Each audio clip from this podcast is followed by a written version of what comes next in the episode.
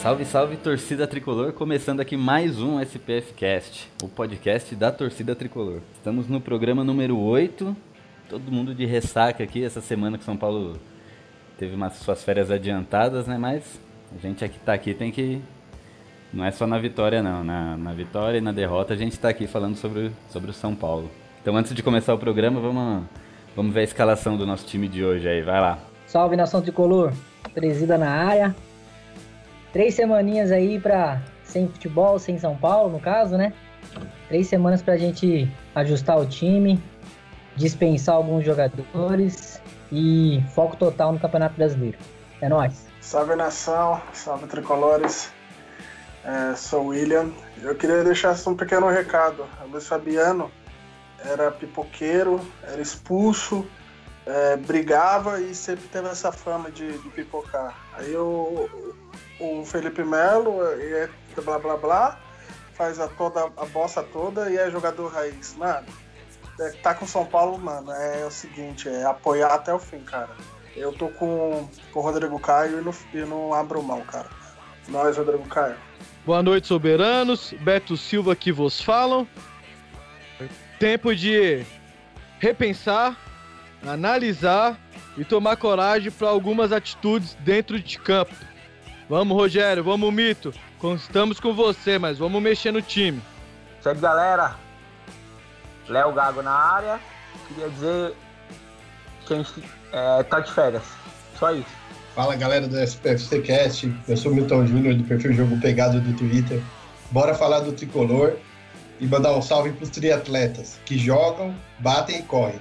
Eu sou o Gil e vamos falar de São Paulo.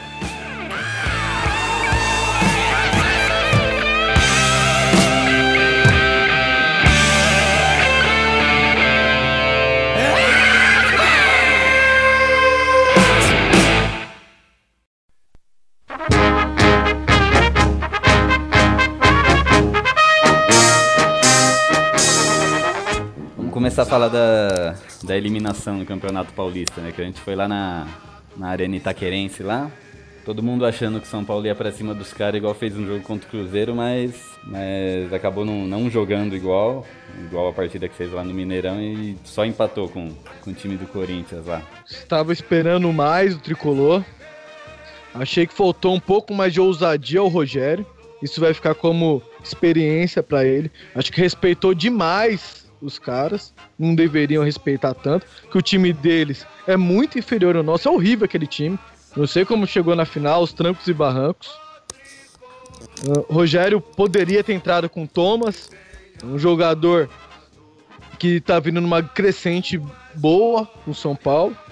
Ele ouviu a torcida e colocou Gilberto e o Prato juntos, mas o time ficou sem criação. Ele ouviu a gente, né? Acho que ele ouviu nosso programa, é. que todo mundo, quase todo mundo foi a favor do Gilberto e Prato no, no, último programa. Isso, quase todo mundo. Mas o que que faltou? Faltou um cara como o Thomas, o cara que vai para cima, o cara que dá um drible, abre a defesa adversária. E a gente não tinha esse cara, porque o Cueva tava mal novamente no jogo. Então, o Cueva não conseguiu fazer essa jogada individual para abrir a zaga adversária. E sem o Thomas, o Cícero e o Thiago Mendes os dois andaram para mim em campo. Eu não gostei de nenhum dos dois do campo, mesmo com o passe que ele deu pro. que o Thiago deu pro Prato para fazer o gol de empate. Para mim, os dois jogaram muito mal. Faltou muito para eles, mas muito mesmo. Mas eu não vejo o Thiago Mendes. Ah, deu sim, cara. Todo jogo que ele entrou, ele ia para cima, chamava jogo, tentava criar, tentava driblar, armar. Acho que merecia uma oportunidade, porque o Cícero ele tá mal, já não é de hoje. Já vou pegar os últimos cinco jogos do Cícero aí, os cinco foram maus. Então o Cícero tá, numa, tá decaindo muito o futebol dele. Não sei o que aconteceu, porque ele tá jogando na função que ele gosta. Que ele melhor, que ele apareceu pro futebol. E nos primeiros jogos do campeonato ele foi bem, todo mundo elogiou. Cícero é o cara, Cícero é isso, Cícero é aquilo. Não sei se subiu pra, pra cabeça dele. Eu acho difícil porque ele é um cara experiente, né? Mas o futebol dele caiu muito. E o São Paulo não conseguiu emplacar um, um ritmo forte em cima da galinhada. Ficou naquele jogo do, de bola vai na lateral e e tenta cruzar. Vai na outra lateral e tenta jogar bola na área. É muito pouco pro São Paulo. São Paulo tem que ter essas jogadas laterais, tem que ter, porque tem dois centravantes bons, mas tem que ter jogadas pelo meio. Fazer um dois, finalizar de média a longa distância, que é coisa que não está acontecendo. Acho que isso é o, é o primordial. Rogério tem, a primeira coisa que o Rogério tem que, tem que parar para ver. Ah, o que que tá acontecendo com o meu ataque? Meu ataque era bom e agora tá, deu uma pane que não tá fazendo gols. Que tá fazendo é poucos, não é os gols suficientes. Pô, é jogada pelo meio e jogada pelas laterais, tem que alternar. Se você for fazer um, só um tipo de jogada, pô, o adversário vai ver, ah, o cara só vai fazer isso vai cruzar, então vão ganhar todas. Toda hora é a mesma coisa. E meio campo. Pô, o que, que o meu campo tá fazendo? Não é marcar pressão? Então o meu campo tem que subir, marcar pressão, tentar tomar bola. A gente não tá tomando banho. Só o Jusilei que desarma no time, é incrível. Você pode ver, o Thiago Mendes dá o bote no vazio, não pega ninguém. O Cícero dá o bote no vazio, não pega ninguém. Vem o Jusilei e toma a bola. Todo mundo tem que se empenhar um pouco mais, tem que dar o bote na hora certa. Então, o Rogério vai ter bastante trabalho. Tomara que nesses 15 dias aí ele consiga fazer um treino puxado, mas puxado mesmo, pra esses caras ficar regaçado aí no chão, que ele tá precisando. E acertar o time, velho. O time não tá bem. O meu campo do São Paulo não tá bem. Eu nem vou falar muito do ataque, é o meu campo. Meu campo é o coração do time. Então, você tem três caras que era pra pulsar para o seu motorzinho do time, só um tá funcionando. Então, pô, é menos da metade, né, cara? Então tá complicado. Tinha que ser um e um tá jogando mais ou menos, mas não tá nem acontecendo isso. Tem dois jogando mal e um só tá conseguindo jogar. É complicado. O que você acha, Gil? Você que também viu o jogo, você achou o que do, do meu campo de São Paulo? Acho que o meio campo de São Paulo não tá... Os caras não se entenderam ainda. Eles, no, no início do ano eles não marcavam e não defendiam. Agora eles não vão pra frente e não criam. Não, não, não tá achando um meio termo, não tá achando um equilíbrio aí.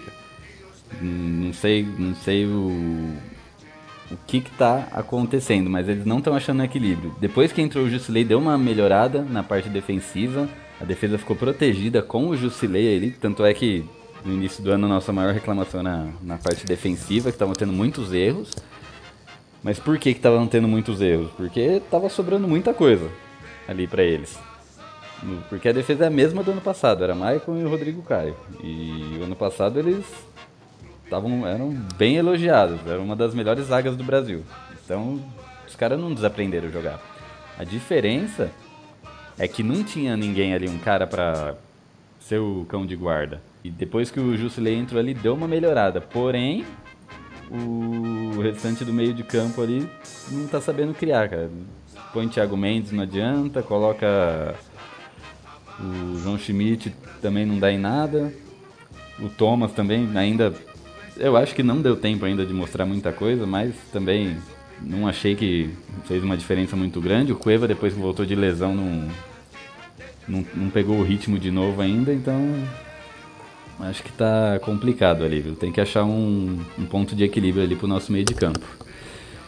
E o Milton, o gol do Jô, impedido ou não? Tava impedido ou não tava impedido? Ah, claramente impedido, né? Você marca o impedimento na origem do lance, né? Você confirma se a bola foi no jogador impedido. Mas na hora que ela sai é que determina o impedimento ou não. Na, na, no que eu tenho lido do, do, das pessoas mais isentas que comentam a arbitragem com fundamento, é, é que o impedimento ocorreu aquela história de que houve mudança na regra, isso, se fosse dessa forma, daria margem para tanta, tanta interpretação maldosa que não, teria como a gente ter mais certeza no futebol, né? Então, pode ter certeza que se fosse ao contrário, ele teria marcado. Teria. Então, então esse tipo de lance, é, eles foram inventar uma, um argumento para tentar justificar. Você veja que o Prato nem desvia a trajetória da bola. É, ele sobe, mas, ué, todo zagueiro vai subir na bola mesmo quando não achar. Né? Então eu, eu acho que falta um pouco de boa vontade das arbitragens, e isso reflete um pouco a, a falta de bastidores que o São Paulo tem tido, de chegar um pouco mais junto nas comissões de arbitragem e e pressionar não por favorecimento, não, simplesmente por isenção, por arbitragens mais, mais rígidas, mais para aplicar a regra do jogo sem ficar olhando camisa, né? No primeiro jogo também ocorreu. No primeiro jogo você vê que foi um, um, lance milimétrico, mas foi, né? Se fosse ao contrário, a gente que não tá do lado de lá sabe que seria dado. Então é um pouco complicado isso. E quanto ao que vocês estavam comentando do, do meio-campo, eu vejo o seguinte: o Cueva, quando chegou, ele era novidade e ninguém estava preparado para o colosso que ele se mostrou, né? Então ele deitou em cima de todo mundo.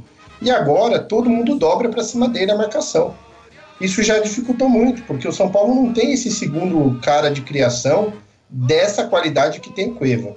O Cícero é o cara cascudo que pode ajudar muito quando o jogo está na mão.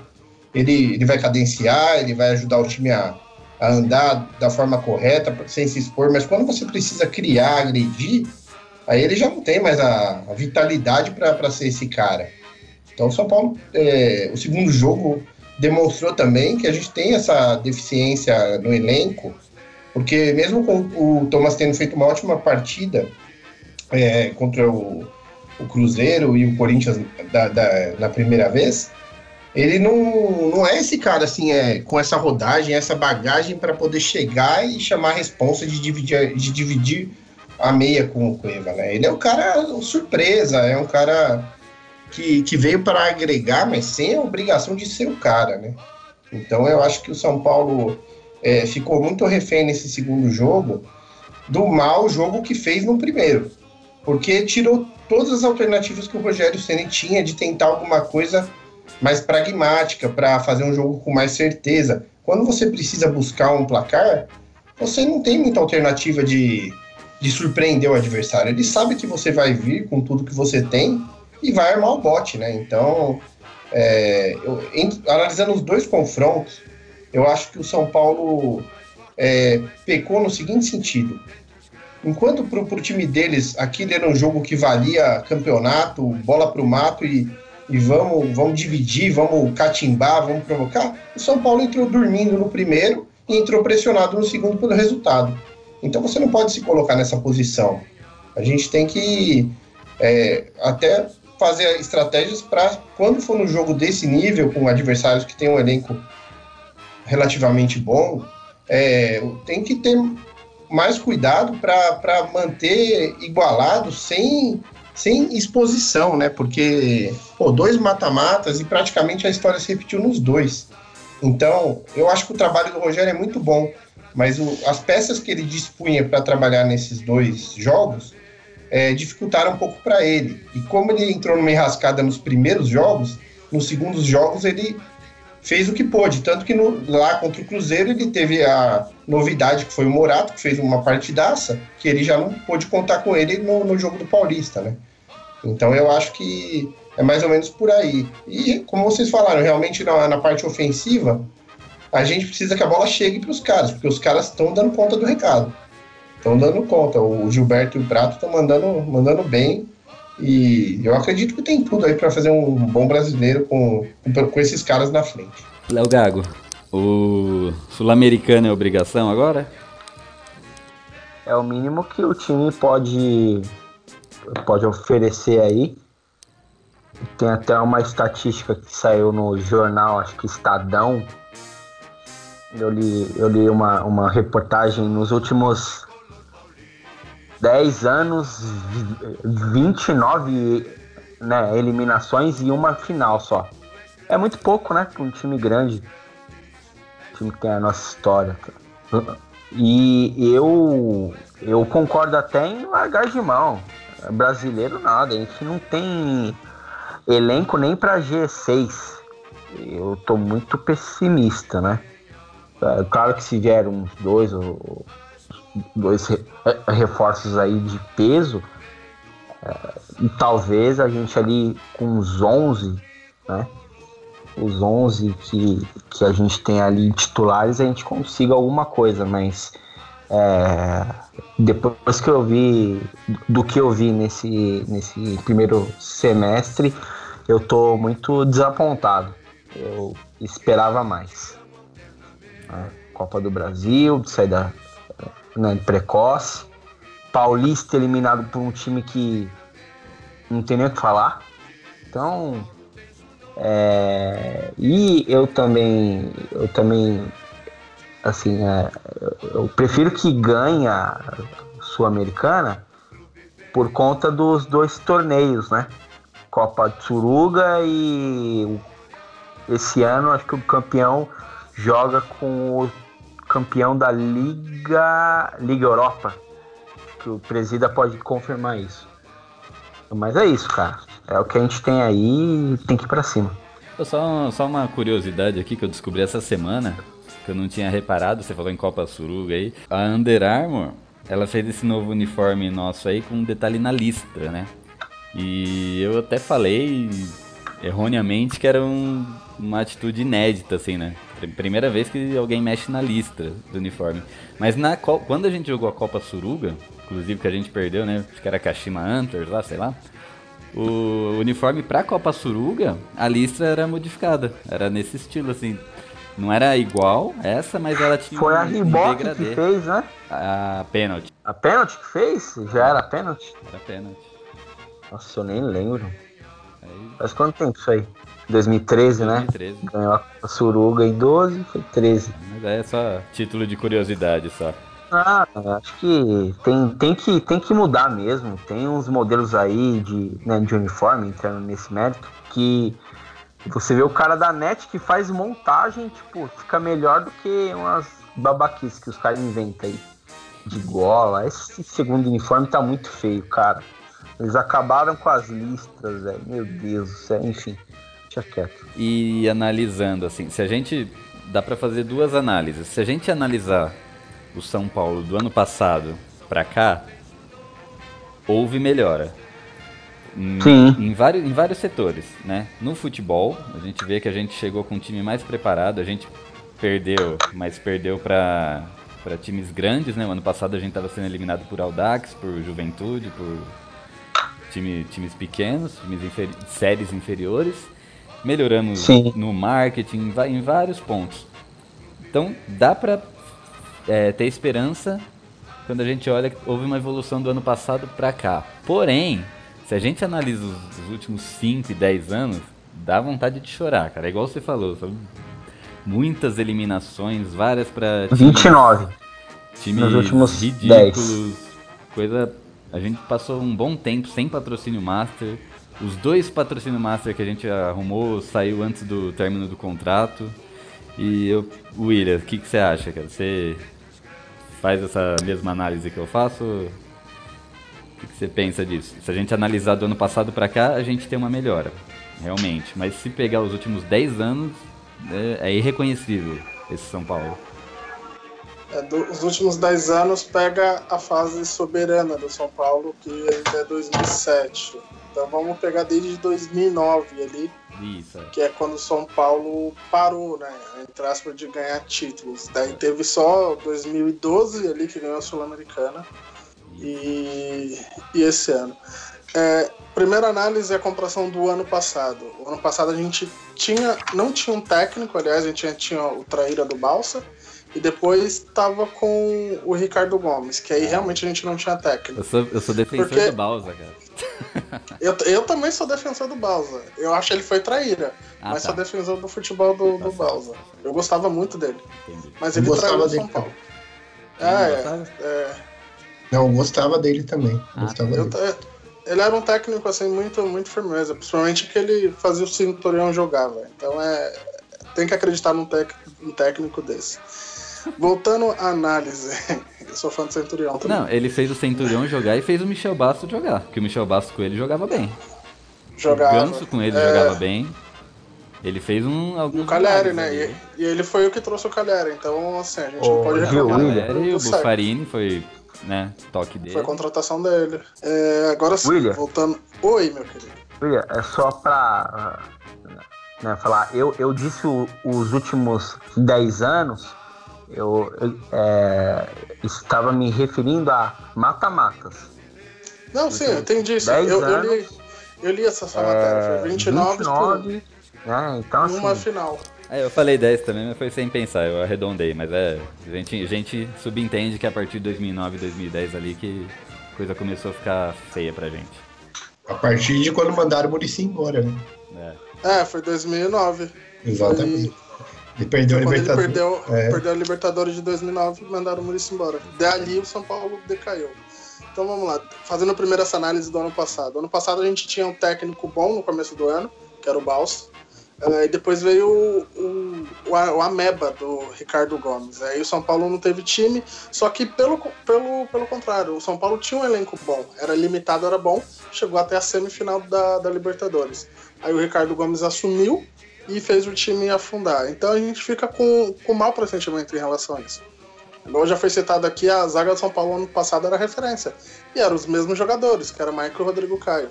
E esse ano o Rogério ele fez ao contrário. Ele acertou primeiro o ataque, que era uma das nossas carências. Ele pensou, não, como a zaga é a mesma, a zaga não vai ter problema. Só que o time joga, joga muito pra frente. É um time que ataca muito, então os dois ficaram, ficaram muito expostos lá na zaga e tomaram o gol. É, é, realmente houve, houve uma melhora. O, o Cuerva ele cresceu quase 100% o futebol dele.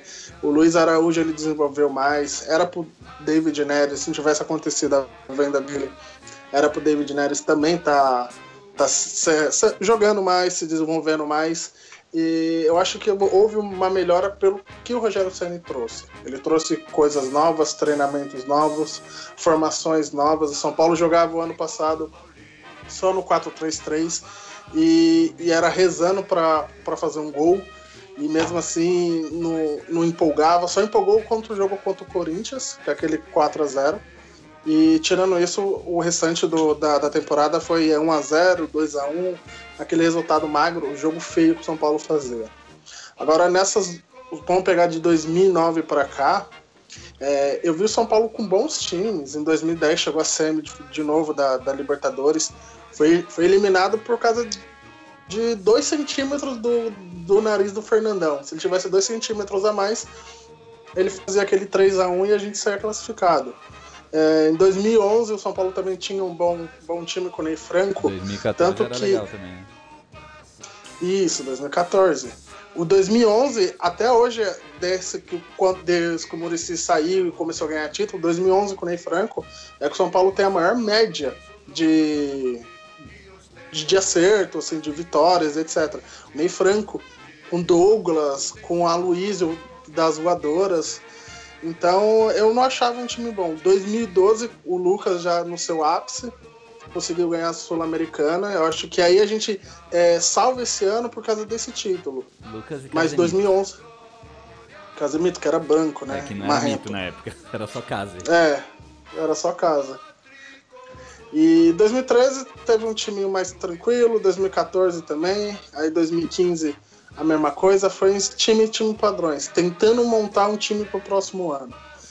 É, então assim, eu vejo uma evolução do São Paulo. Eu acho que São Paulo teve azar. Eu acho que em três anos aí, 2011, 2013 também é, e 2010, acho que São Paulo teve azar porque eram times que davam para ganhar, só que infelizmente não deu. Eliminação precoce em Paulista, isso abala.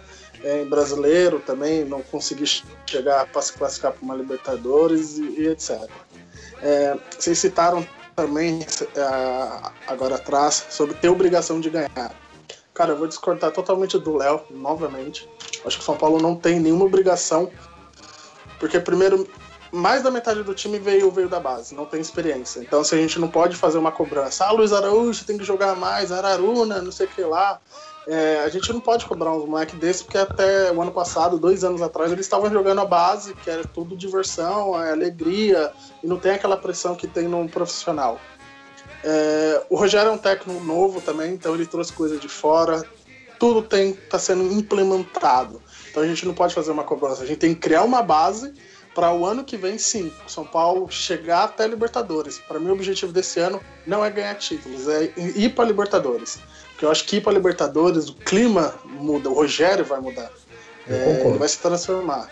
Então a base hoje do São Paulo esse ano de 2017 é se classificar para Libertadores. Ele perdeu a primeira oportunidade, que foi pela Copa do Brasil. Então ele ainda tem mais duas oportunidades, que é a Sul-Americana e o no Brasileiro. O Brasileiro agora que tem oito vagas. Então, assim, eu não acho difícil o São Paulo se classificar, discordando de novo do Léo. Acho que o São Paulo tem time para brigar por G4, talvez por títulos não, mas eu também não acredito que chegar um ou dois reforços de peso vai fazer tanta diferença.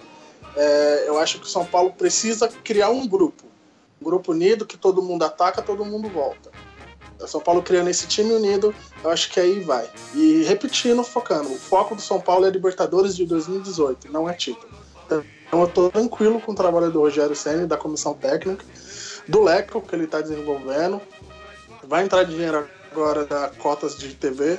Então, para o brasileiro, eu acho que vai vir sim um ou dois reforços. Vai precisar de um volante, vai precisar de um, de um meio-campo, vai vir um, também um, um zagueiro. É, o ataque tá bom. Então é só assim, alinhar um ou dois pontos que eu acho que o São Paulo tem tudo para chegar aí no G4 do, do BR. Eu concordo com o William. Eu acho que o São Paulo tem time para pegar uma Libertadores aí no, no brasileiro. Mas eu concordo com o Léo também, cara. Esse ano eu quero título. Acho que preparação foi o ano passado. Apesar da de algumas merdas, de algum jogador que, que do time que se desmontou, tá? Eu acho que ano passado foi foi dito que era preparação. Esse ano vai ser preparação de novo, aí o ano que vem vai ser preparação de novo. O São Paulo já tá há nove anos se preparando já. Não, sabe por quê, Gil? É, eu, é preparação eu, quando você. Não, é quando você dá continuidade a um trabalho. O Balsa, se, se, se, o Balsa tivesse hoje, eu estaria cobrando o título do Balsa. Só que o Balsa parou no trabalho dele para ir para a seleção. Acabou ali o trabalho do Balsa. Aí não, não tem acho. como. Não tem como vir um técnico diferente e continuar o trabalho dele. Eu acho que o Rogério ele pegou agora do, do início. Ele pode ter essa chance de ganhar a Sul-Americana sim ou o brasileiro. Mas a, a, o foco é a Libertadores de 2018. Na minha visão, não é título. Na minha, é. Na minha opinião, quando você entra para um clube do tamanho do de São Paulo, a história, grandeza, acho que você é sim. Você é obrigado a, a, a ganhar títulos, a jogar bem, a se a se dedicar e não é isso que eu tô vendo.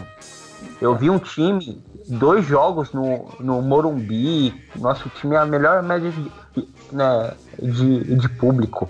É, os caras antes falavam, pô, só vai em né, jogo grande. Tá aí, ó, São Paulo é a melhor média de, de, de, público, e aí? Adiantou o quê? Uso como exemplo, um infeliz exemplo, mas é o time da Marginal, cara o Corinthians. Os caras estão devendo, não tem dinheiro para contratar ninguém, estão das tripa coração, mas eles não passam dois anos sem título. Cara. Pode ser um Paulistinha, pode ser uma Copa do Brasil, pode ser o que for, cara. Eles não passam dois anos sem título. Aí a gente tem time milionários, teve ano que teve o, o time brasileiro mais caro do, do, do mundo e não consegue, cara. Não, não sai desse, desse negócio. Aí todo ano fala que tá preparando, aí manda todo mundo embora, contrata de novo, manda técnico embora. Mas Gil, quero você não acha que isso passa um pouco pelo. Porque o São Paulo teve uma grande fase desde que. Da ter, do terceiro mandato do Juvenal, depois passou pelo Aidar, e até o ano passado, é, muitos jogadores de empresários. Eles pertenciam majoritariamente a empresários ou outros clubes estavam emprestados. Então o que acontecia? O São Paulo é, montava elencos que não ficava, o elenco não ficava junto muito tempo. Ou o cara ia embora porque não encaixou, ou o cara ia embora porque foi muito bem. E o São Paulo não conseguia segurar ninguém. Então como que o time vai ganhando cancha, vai ganhando liga, começa a ficar cascudo, se o time não repete é, uma temporada, outra temporada, você pode perder um ou dois caras que ou foram muito bem ou uma boa oportunidade de negócio, mas você não pode perder meio time ou ter que vender meio time porque os caras não corresponderam. Então agora com o Rogério, eu acredito muito nisso, que ele está montando um trabalho para ter um elenco de longo prazo. E é lógico que ele vai perder gente, vai chegar gente, mas a base e a estrutura ele deve conseguir segurar por dois, três anos pelo menos. E isso passa também pelos contratos que o São Paulo está fazendo melhor de, do ano passado para cá, que está renovando antecipadamente o contrato de gente boa para que o pessoal tenha tempo de, de ganhar coisas para o São Paulo. Porque não adianta o cara fazer uma baita temporada e ter que ser vendido para sanar as finanças, ou o cara fazer uma péssima temporada e ter que ser vendido porque está totalmente queimado no time. Então acho que o, o Rogério vai conseguir montar um elenco mais qualificado. A diretoria, nesse sentido, melhorou muito o trabalho dela. E eu acredito que a partir daí, como vocês falaram, esse ano, de repente, belisca uma classificação para Libertadores, mas já tendo jogado esse ano inteiro junto, chega muito mais forte para o ano que vem. Então é, temos que apostar nisso, porque se você for observar, até os times fracos, que não têm dinheiro, por que, que eles são difíceis? Porque eles têm sete, oito caras que estão lá jogando junto já faz um tempo. Então forma um, um, uma forma consistente de jogar, mesmo que tecnicamente não seja um primor, né? E ao contrário do São Paulo, São Paulo tem condição de ter jogadores de muito bom nível técnico. Então você tem que apostar num trabalho mais de mais longo prazo. Nesse sentido, a, a moral que o Rogério Ceni tem, acredito eu que vai permitir a ele fazer um trabalho que outros técnicos não conseguiram fazer. Seja porque tiveram que ir embora, seja porque acharam melhor ir embora, como foi o caso do Balsa. Dando continuidade já no que ele falou, a gente pode pegar o exemplo do Cruzeiro. O Cruzeiro estava com esse mesmo time, o Mano entrou no, no meio, do, no meio da, da temporada, acho que foi na 25 26 rodada do, do BR. O Cruzeiro tava lutando, tava na zona de rebaixamento, tava um dos últimos. O Mano pegou esse time, tirou da zona do rebaixamento. Esse ano, o mesmo time, ele não trouxe, se não me engano, ele trouxe três reforços. O time hoje é, é o melhor, é um dos melhores, do, do, junto com o Vitória, é um dos melhores do Brasil. O que que o Mano fez? O que que a diretoria do Cruzeiro fez? Ele deu continuidade ao trabalho. Ele pegou o mesmo, igual o Milton falou, os mesmos caras, oito, nove jogando junto, e falou: Ó, esse ano vocês vão jogar junto de novo. Então a gente tava numa crescente ano passado, a gente tava jogando assim, assado, vocês vão continuar jogando assim, assado. E hoje o time aí é quase considerado um time imbatível. Então, assim, se você não dá continuidade visando a longo prazo, não vai dar certo. Os times do, do Aidá não teve continuidade. Não teve, nenhum time teve continuidade. Então perdi um brasileiro, uma Copa do Brasil, um paulistana, um, cortava o técnico. Ah, o técnico não presta. Aqui no Brasil a gente tem muito disso. Por isso que é complicado você ser campeão. Quando você é campeão aqui, é você tem continuidade. O time do, do Murici só foi campeão porque teve a continuidade. O Murici ficou três anos no São Paulo e ganhou três títulos seguidos. Então, acho assim, é, é, continuidade. Por isso que eu falo, não tem obrigação de ganhar esse ano. Ele tem obrigação de montar uma base forte. Montando uma base forte, ano que vem sim, a gente tem que cobrar ele vitória no. Vai pegar um time da Série D, a gente tem que cobrar vitória de goleada. Eu concordo tanto com o MJ quanto com o William. Uh, São Paulo não, tem que ter continuidade. Ah, com, vo com você não. Oi, eu? Você. Já vou te excluir nem você, nem, o, nem você, nem o Léo. Que assim, ó, a torcida.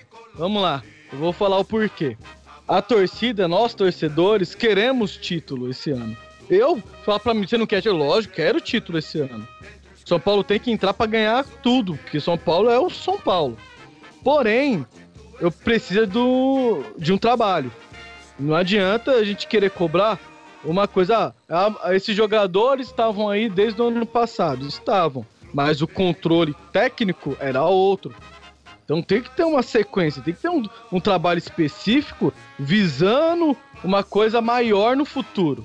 Então, hoje o Rogério está colocando o esquema dele de jogar. Os jogadores começaram bem, agora deram uma caída porque estão sentindo que o ritmo é puxado. Então, o que acontece? O Rogério vai continuar implementando isso e quando chegar no ano que vem, eles já vão saber de cor e salteado o que fazer dentro de campo. Isso é muito importante para qualquer time. O Will falou aí que, ah, lá o Murici, por que, que o Murici ganhou três trabalhos? Ficou três anos. Mas eu vou além, eu vou a 2004. Por que 2004? São Paulo não ganhou nada em 2004. Só que o time que o Cuca montou em 2004 foi o que ganhou tudo de 2005 até 2009. Então, aí que você pega. Pô, 2004, o time era o mesmo, 2004, 2005. Em 2005 ganhou Paulista, ganhou Libertadores, ganhou Mundial. Aí vem 2006, 7, 8, ganhou três brasileiros. O time mudou algumas peças? Mudou, mas a filosofia de jogo, mesmo com técnicos diferentes, era parecida. Que vinha lá no 3-5-2 e veio jogando. Foi bem parecida uh, filosofia. Agora, você pega ano passado, o Balsa e o Ricardo Gomes. O, a forma que eles jogavam. Que era um time mais fechado, mais para contra-ataque. E você pega agora o esquema do Rogério, que é um time agressivo, e ataque, ataque, ataque, pressão. É totalmente diferente. Então não tem como cobrar títulos agora. Não, eu acho que tem que ter um pouco de calma. E a torcida tem que entender isso. Porque, ó, depois das derrotas, muita gente não. Ah, tem que tirar o Rogério, porque ele não é técnico, começou agora, não sei o quê. Não, tem que ter calma. Por quê? Você tem o Alex Ferguson, ficou quantos anos no Manchester? Ele ganhou 49 títulos lá. O técnico ganhou mais títulos, é, ele ganhou 49. Mas quantos anos ele passou sem ganhar nada? Ah, seis Então, primeiros manteve anos, porque né? Então, manteve o cara lá por quê? O cara tem um amor incondicional com o clube. Certo. Hoje, Mas qual a, Só qual a continuidade que o Corinthians deu do ano passado pra cá? E os caras estão na final do Paulista e tem tudo pra ganhar. Porque eu torço pra Ponte Preta, mas eu não acredito na Ponte Então, Preta. O Corinthians se a vendeu gente mais pegar- da metade do time, trocou técnico, estão devendo até as cuecas e estão na final. Então, vamos lá. Você sabe Vamos quem pegar era aí. o assistente do. Você sabe quem era Não, o então. assistente do, do, do Tite? Era o Carille. Ele tá fazendo Então, o mesmo pô- jogo do Tite, é Então, 4-1, é. 4-1. É, E vamos chegar lá. Mais da metade do- de outro time. Não, então, mas espera aí, Gil, o que acontece? O, foi vendido metade do time, concordo. Porém, o Carrilli que tava lá, esses caras que tá no Corinthians hoje eram os reserva dos titulares que tava na temporada passada. E quem treinava os reserva era ele. Então ele conhece mais do que bem todos, mais da metade do elenco que tá lá hoje. Não, Por gente, isso- e, e dá continuidade. Desculpa, dar dar continuidade num trabalho que vai bem é muito mais tranquilo do que dar continuidade num trabalho que vai mal. Então o Cari ele tem essa, essa vantagem. Ele pegou um trabalho ajustado e replicou o modelo. Ele até parece, na minha opinião, mais com o Mano do que com o Tite. Mas ele tá nessa linha aí. É, é ganha- ganhar de 1 a 0 empatar se precisar, chutar para a linha de fundo se precisar. Ele não se preocupa muito com, com a beleza do jogo do time dele. Ele se preocupa com, com o resultado. Isso deu certo lá atrás com o Mano e com o Tite. Por isso ele está replicando. Se ele, se ele perdesse essa semifinal para o São Paulo, vocês não tenham dúvida que ele não era mais técnico deles. Porque ele não tem eh, eh, estofo para segurar uma eliminação. Agora, continuar um trabalho que vem bem é mais fácil do que continuar o que vem mal. Você veja que o técnico do Palmeiras agora está sendo contestado, mas patinou um pouco para achar alguma, al- alguma forma de trabalhar, mas já está aliviada a pressão para ele já. Foi uma pressão inicial. Então, é, quando você vem com um time que a torcida tá, tá feliz, a torcida tá tranquila porque acabou de ganhar alguma coisa, é, é, é, o questionamento é muito menor, né, gente? No São Com Paulo, certeza. No São Paulo existe hoje uma ansiedade que é normal, todo mundo tá louco para ganhar alguma coisa, mas é, cada ano que se passa, essa pressão vai aumentando. Eu não sei se outro, outro técnico teria é, a mesma condição de, de, de suportar o cargo, mesmo com turbulências, do que o Rogério está encontrando esse ano. Não sei. Mesmo os mais conhecidos. E eu vou mais além, hein? Vamos pegar, já que a gente vai analisar começo de carreira, que todo mundo, ah, porque o Rogério não é técnico. Ó, os resultados que o Rogério tem é bem melhor do que muitos dos técnicos renomados no Brasil. E eu vou pegar o maior deles hoje, na atualidade. A gente, ah, hoje o Tite é o melhor técnico do futebol brasileiro. Concordo. Quatro, Os, trabalho, os trabalhos derrotas, né? dele, os trabalhos do, do Tite são. tá dando resultado. Quem era o Tite no começo? Quando começou lá no Sul, quando veio aqui pro São Caetano. Alguém conheceu o Tite? Ah, O São Paulo ganhou do Corinthians e fez o Tite cair. Quem era o Tite? Ninguém. Por que, que hoje ele é o melhor técnico? Porque ele aprendeu um jeito de jogar, teve sequência para aplicar aquele modelo e tá dando resultado. Então não adianta a gente chegar, o Rogério começou ontem, começou ontem. Ah, quero o título, quero o título. Calma. Vamos deixar ele trabalhar, vamos deixar ele aprender com os erros dele, que ele errou. A gente tá cobrando, ele errou. Os dois, as duas eliminações, ele poderia agredir um pouco mais, poderia mudar um pouco o formato de jogo, mas ele teve receio e não mexeu. Ele tinha os homens de confiança dele, mas não deu resultado. Então ele aprendeu, espero eu que ele tenha aprendido com erro. E vai vir mais forte pro brasileiro. Então, torcida tem que ter um pouco de paciência que ano que vem nós vamos comemorar título pra caramba se bobear esse ano ainda. Esse negócio de técnico sem experiência, eu acho uma grande babaquice. Tem dois exemplos claros aí. O do Flamengo, que não era técnico, ele era assistente e tá, levou o time até a Libertadores. E o do Botafogo, Jair Ventura, que aquele também, aquele não era técnico, era técnico da base, nunca tinha treinado um time profissional.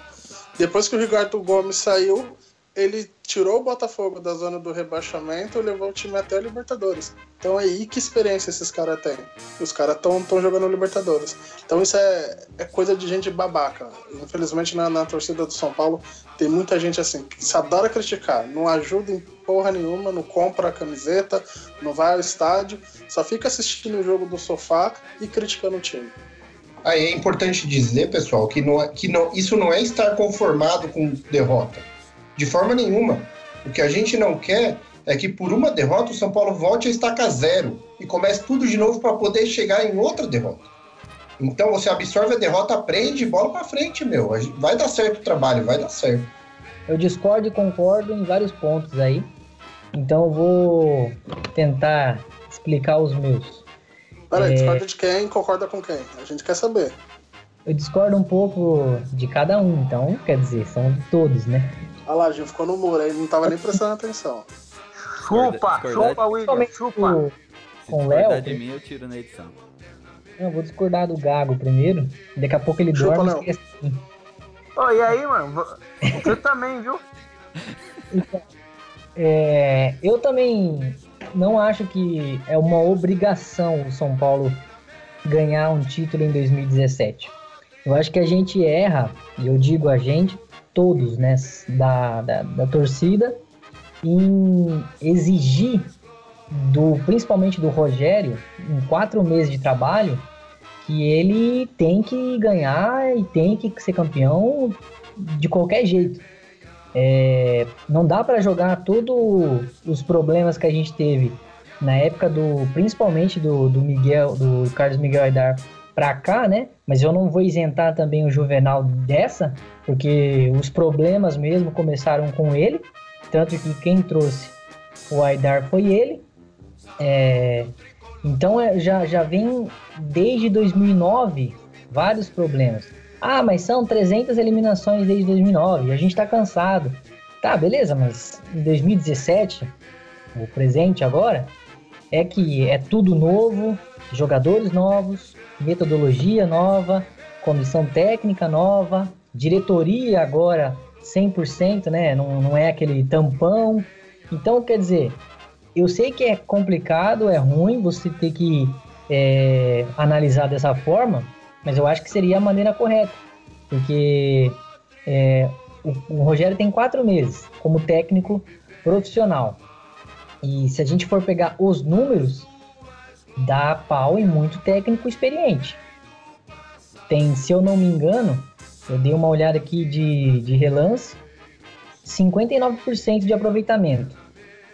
O senhor Balsa, ou Balsa, sei lá, que alguns estavam é, falando bem aí, eu até.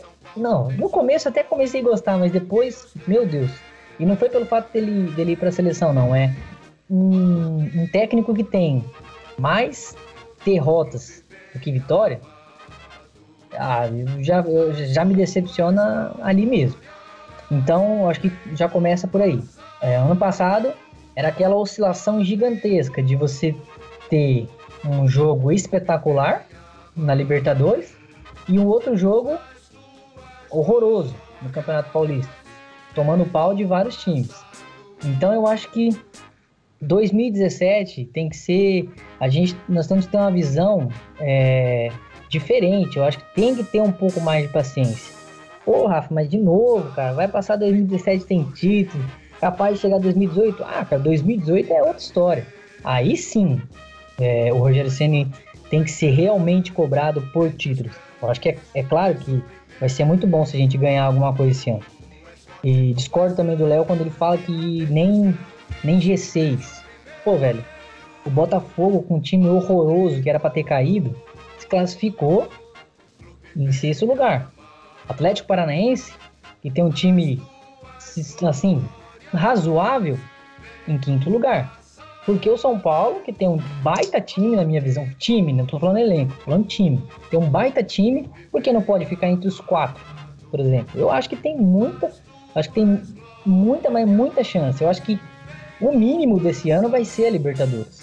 É capaz que a gente consiga beliscar ainda um, uma, um campeonato sul-americano, né? Uma Copa Sul-Americana. Brasileiro acho que é muito difícil.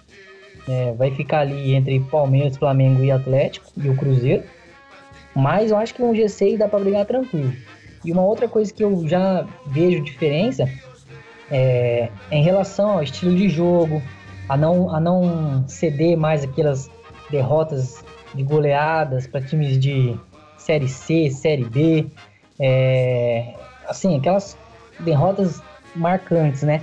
Acho que tivemos só uma, assim, marcante mesmo, que eu me senti até mal, muito mal, foi a do, a do Palmeiras. Mas, assim, foi muito é, um, pontual, né? A gente estava até bem no jogo e do nada mudou tudo. Então, eu acho que a perspectiva do elenco, do time, é, da diretoria, do clube, da comissão técnica, na minha visão, é boa para 2017. É, e assim, outra coisa que muito, muitos torcedores pensam é o seguinte: daí eu, daí eu já não vou nem, eu vou ampliar a, a discussão, assim. É, não acho que não é nem é, questão de ser eu, o Gil, a minha opinião, a do William, a do Beto. Eu acho que a, a, a questão dos torcedores no modo geral. É, só o São Paulo tem que ganhar. Só o São Paulo vai ganhar. Só o São Paulo tem que conquistar, tem que vencer. Acho que a gente tem que entender que o futebol não foi feito em 2017, né? É, quantos, quantos anos o, o Corinthians ficou sem ganhar um título? 23? Quantos anos um outro clube ficou sem ganhar título? Tem clube que ficou 30 anos sem ganhar título, 40 anos sem ganhar um título. Então acho que se a gente for contar o título agora de, da Sul-Americana, 2012, foi é 4 anos. Entendeu? Então não é, ah, desde 2009 sofrendo. Pô, 2014 a gente teve um baita time, mas um baita. Para mim, o melhor time até hoje, desde a era é, de, de 2009 para cá. Foi o melhor time. Todo mundo, ah, vai ganhar tudo. Até o Aidar colocou a pressão em cima do Muricy lá, não, ele, só falta ele nos dar a Libertadores. E não veio, cara, entendeu? Então, não é questão de ter duas ou três peças a mais ali de estrela. É questão de você ter um time competitivo na mão de um cara que trabalha sério, um cara competente e eu acho que hoje a gente tem isso. Eu acho que faltam algumas peças. Não precisa ser peças de é, estrelada, nomes midiáticos. Jogadores bons, igual o Rogério trouxe agora o Morato e o Marcinho, que podem compor o elenco. E se conseguir trazer uma outra ali, um jogador mais de peso, excelente. Então, eu, a, minha, a minha visão, particularmente falando, é uma visão positiva para 2017 e para o futuro. Eu acho que o Rogério vai ficar um bom tempo no clube como técnico. E aí falta a, aquela paciência, vamos dizer assim, que é difícil falar, mas acho que falta pra gente, né? Para os torcedores de São Paulo lá no modo geral. Então, basicamente é isso aí. Então vamos final do semestre aí, final do semestre. Primeira parte do ano aí pro São Paulo, que São Paulo já pegou essas férias aí. Vamos fazer um bola cheia e bola murcha aí do semestre? Bora. Eu já tenho já aqui em mente. Demorou. Então já começa já. Bola cheia, William, bola cheia e bola murcha desse primeiro semestre aí. O bola, vou começar pelo bola murcha. Eu acho o bola murcha sem dúvida nenhuma é o Newton. Newton ele veio, ele utilizou a 7. Então quando você vê assim, o cara pega a 7, você fala, é titular. É, então você fala, o cara vai jogar. Aí o Rogério testou o cara nos treinamentos e nada, e nada, o Newton não jogava e jogava ele para esquerda, jogava pela direita, o Newton não fazia bosta nenhuma. É, ele realmente ele não se adaptou ao esquema do, do Rogério, que é toca, toque, toca, toque, vai, toque, vai, passa, toca. Vai. Ele não, ele pegava a bola, segurava a bola e corria de um lado, corria de outro, não fazia bosta nenhuma com a bola. Então, por esse, por esse primeiro semestre, né, digamos assim, por esses 23 jogos que o São Paulo teve nesse ano, o bola murcha, sem dúvida, é o menino Neilton. Agora o bola murcha, cara. Bola murcha tem Nossa. tantas, tem tantas. Ô, bola cheia, perdão. o bola... É que tem muito, entendeu? É, o bola cheia tem, tem tantas opções. é, O, o prato não tem como porque chegou recentemente, mas tem o Gilberto que a gente achou, né? O Gilberto foi um achado aí. O ano passado nem eu não acreditava, muita gente não acreditava no Gilberto que ele ia fazer tudo isso esse ano. É, mas eu vou.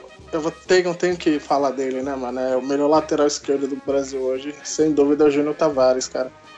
Porque quando você pega um jogador que vem da base, né, normalmente a gente fala assim, ah, vai colocando aos poucos pra ele se adaptar. Acho que quando o cara é bom, ele não precisa disso. O cara ele é bom, ele veste a camisa, ele joga ele faz. Foi assim com o Lucas, foi assim com o início do Rodrigo Caio no, no São Paulo e, e tá sendo assim com o Júnior Tavares. Então ele pegou a camiseta ali, jogou fazendo o básico, sabe? Ele ia até a metade do campo, voltava, não deixava o buraco ali, não deixava aquela avenida tradicional. Ele fazia o básico e por isso bola cheia desses primeiro semestre é o menino Júnior Tavares. Pra mim, o, o Bola Murcha, eu vou. Não é porque o cara é o pior jogador, muito pelo contrário. Ele é bom. Mas eu acho que ele foi o jogador que a gente mais, mais botou esperança. Que é o Sidão. Vou dar o bola murcha pro Sidão porque ele veio como a solução pra, pra decepção que foi o Denis do ano passado. Só que não. O cara não conseguiu. Não, não conseguiu. Ele superou o Denis, óbvio, é. eu Acho que não é uma coisa tão difícil de se fazer, porém. Ele foi uma decepção, cara. Ele veio como a salvação, mas. Não deu certo. E o bola cheia pra mim é o Rogério Ceni. O Rogério Ceni que é em começo de trabalho, começou como técnico praticamente inexperiente, apesar de ter ido para a Europa se estudar, se estudar, se atualizar tudo, mas fez um trabalho fenomenal aí. É igual, não lembro quem falou os números aí, ele tem 50 e poucos por cento aí de aproveitamento. É um número impressionante. É, quatro derrotas só no currículo, teve bastante empate, tudo bem, mas mas fez um trabalho incrível. Então, pra mim, o Rogério Senna é o, é o bola cheia, cara. Bom, eu acho o seguinte, o bola cheia é o Lucas Prato que vestiu a camisa com propriedade, é muito inteligente, busca jogo onde quando a bola não chega ele vai buscar, ele faz segundo atacante se for necessário, ele tá lá dentro da área, ele, de cabeça ele é um, um monstro. Então, para mim, a bola, bola cheia é o Lucas Prato. E a bola murcha, eu gostaria de dividir esse prêmio dentro e fora de campo. Dentro de campo, eu vou dar para um cara que não, não, não, não, não é alguém de quem a gente não espera nada. Muito pelo contrário, de quem a gente não espera nada, eu não daria bola murcha, não. Eu vou dar a bola murcha pro Bufarini, que o ano passado chegou, demonstrou alguma coisa e tá tendo uma temporada muito ruim. Ele pode fazer melhor. E fora de campo ficaria com a preparação física do São Paulo, que tá deixando a desejar, porque não é possível, o time cai muito no segundo tempo em todas as partidas. Então eu acho que é uma área que tem que ser olhada com cuidado aí pro segmento do trabalho do, do Mito. Léo- O Léo Gago, eu aposto 100 conto, 100 reais aqui que eu sei quem é a bola cheia dele, mas pode falar, Léo Gago. Não, não, eu, eu vou, eu vou mudar, eu, vou- eu vou mudar. né? Eu vou só- só mudar. contrariar. Também. Não, não, não é. Na verdade, eu eu gosto muito do, do, do prato.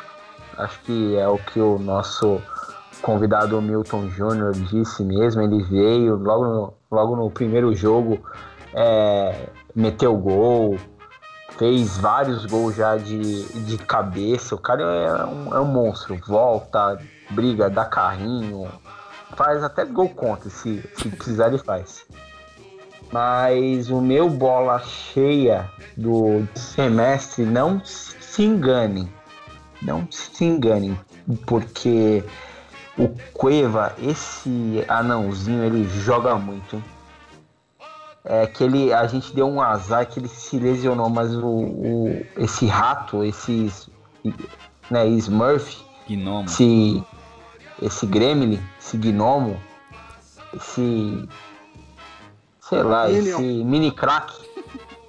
Enfim, esse pequeno ser, eu acredito que ele ainda vai dar muitas alegrias pra gente. Então, Coevinha, bola cheia e o bola murcha pela expectativa é, né, é, criada quando ele voltou, por, é, pelo nome, por quanto que ele ganha, que não deve ser pouco, né?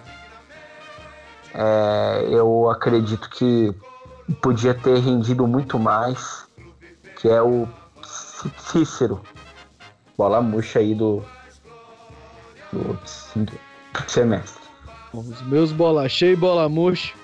Pior que é engraçado que quando os dois foram contratados, um eu tinha em mente que ia jogar muito bem e o outro eu tinha desconfiança total.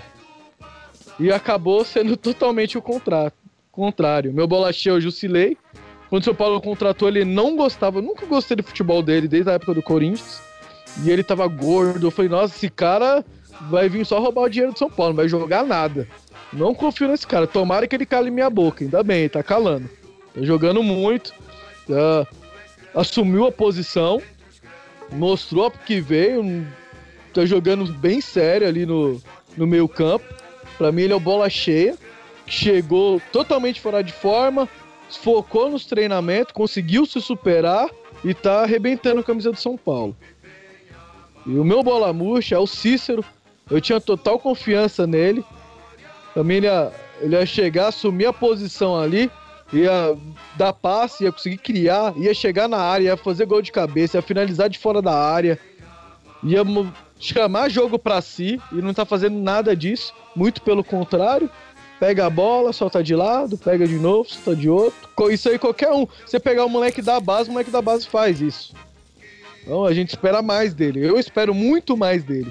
Então, para mim, nesse, nesse primeiro semestre aí, no primeiro semestre finalzinho, essa primeira parte do campeonato que o São Paulo disputou, para mim o bola murcha é o Cícero. É, não, meu bola murcha é, com dor no coração, mas é o Wellington Nem. Com dor no coração mesmo, porque eu esperava muito dele. Muito mesmo. E infelizmente um jogador do nível dele sofrer o tanto de lesões que ele já vem sofrendo em pouco tempo e, e a quantidade de jogos ruins que ruins que ele fez, é, eu fiquei um pouco impressionado negativamente, né? E o bola cheia é o Lucas Prato, é, por um simples motivo. Eu acho que é muito mais difícil um, um cara do nível dele, com o peso que ele veio, pelo valor que ele veio, chegar já destruindo. A gente vê aí o, o Borja, né? Borja, sei lá. O cara veio a peso de ouro também, se duvidar, até com mais peso ainda que o Lucas Prato. Não tá fazendo porra nenhuma. E o Lucas Prato vem se mostrando decisivo, fazendo gols importantes. Em muitos jogos, né? até sendo reserva do Gilberto. Então, é, tem me agradado demais até o momento. É, ao lado ali do, do, do Gilberto e do Jusilei são os melhores jogadores do time, mas pelo peso, por ele não ter sentido peso, por ele ter se mostrado que é realmente um jogador diferenciado, o bola, o bola cheia é, é o Lucas Prato.